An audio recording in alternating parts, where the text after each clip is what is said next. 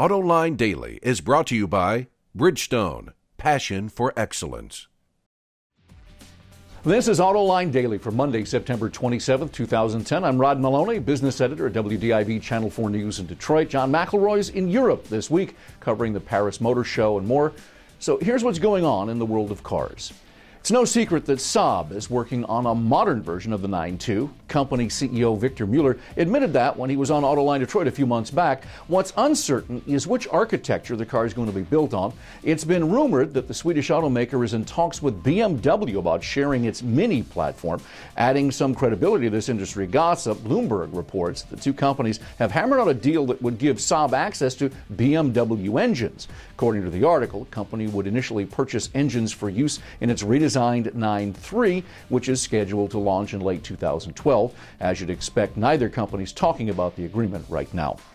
In order to boost its stake in Chrysler, Fiat is considering a Ferrari IPO in order to raise the cash necessary. According to Reuters, Fiat has the option to push its stake to Chrysler up to 51%, which could happen next year or in 2012. Fiat currently has a 20% stake.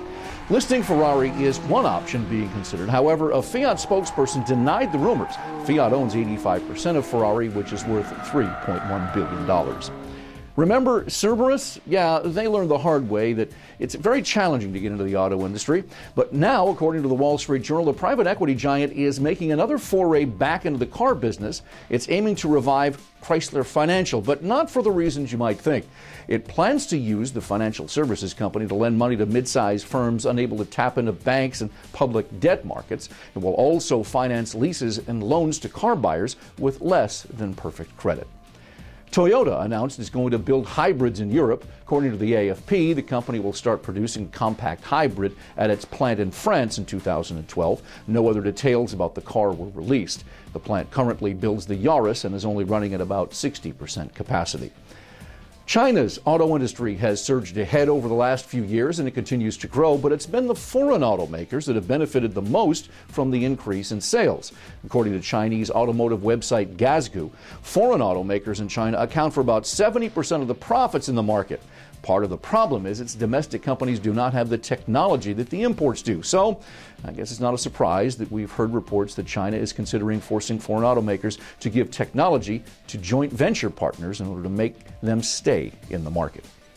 Bloomberg reports that Ford is aiming to simplify its global product lineup. According to the Confederation of British Industry in London, CEO Alan Mulally says the company could slash its portfolio to as few as 20 models. The reason behind this drastic reduction in nameplates? According to Mulally, fewer products means that you can focus more attention on quality engineering. The standardization of parts leads to better quality and lower cost. The Fiesta, for instance, is offered in about 10 different configurations around the world, but parts commonality across all of the variants is 65%. Coming up next, a look at what's new under the Ford F 150's hood. Introducing Bridgestone's third generation of run flat tires with groundbreaking new Bridgestone technologies.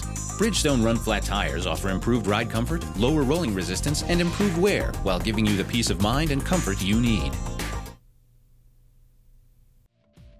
On the truck side of the market, Ford's powertrains have lagged behind the competition for years. Chrysler's Hemi is a household name. GM's small blocks are as popular as ever. But the Blue Oval hasn't kept pace in the horsepower war. All of that is about to change, though. Craig Cole reports.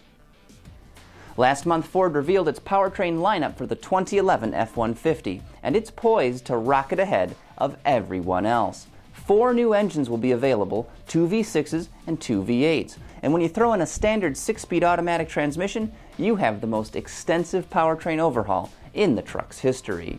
Let's start with the V6s. The base engine displaces 3.7 liters. It features dual overhead camshafts and aluminum block and heads, twin independent variable cam timing, and a bunch of other high tech features. It's so advanced, calling it base is practically misleading. The 3.7 in the truck will be 300 horsepower, uh, peak power, and 275 foot pounds of torque at peak torque. Those are extraordinary numbers for an entry level power plant, but they're even more impressive when you compare them to the base engine in the 2010 F 150. It's about 40 more horsepower than the V8 it replaces. You know, the 462 valve that's in the truck last year, uh, we're probably 45 horsepower higher. than the V6. It's interesting how Ford is positioning its lineup of engines. A V6 is the entry level offering, as you'd expect, but so is the range topping option. The company is putting its EcoBoost 6 above everything else, even the available V8s.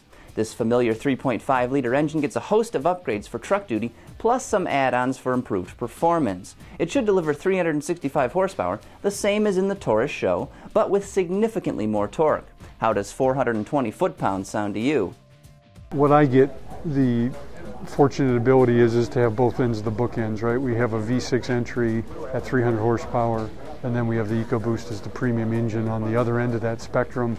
Um, so it's it's just fun being able to be able to do that, and um, and then we, we couple it with the two V8s we're going to offer. I think we have a very good portfolio to offer the consumer in terms of depending on their needs and their wants. Speaking of V8s, we'll fill you in on the other half of Ford's engine equation later this week with an in depth look at the other two F 150 power plants accompanying these high output sixes. And that's a wrap for today's show. Again, I'm Rod Meloni, business editor at WDIV Channel 4 News here in Detroit. Thanks for watching. See you tomorrow.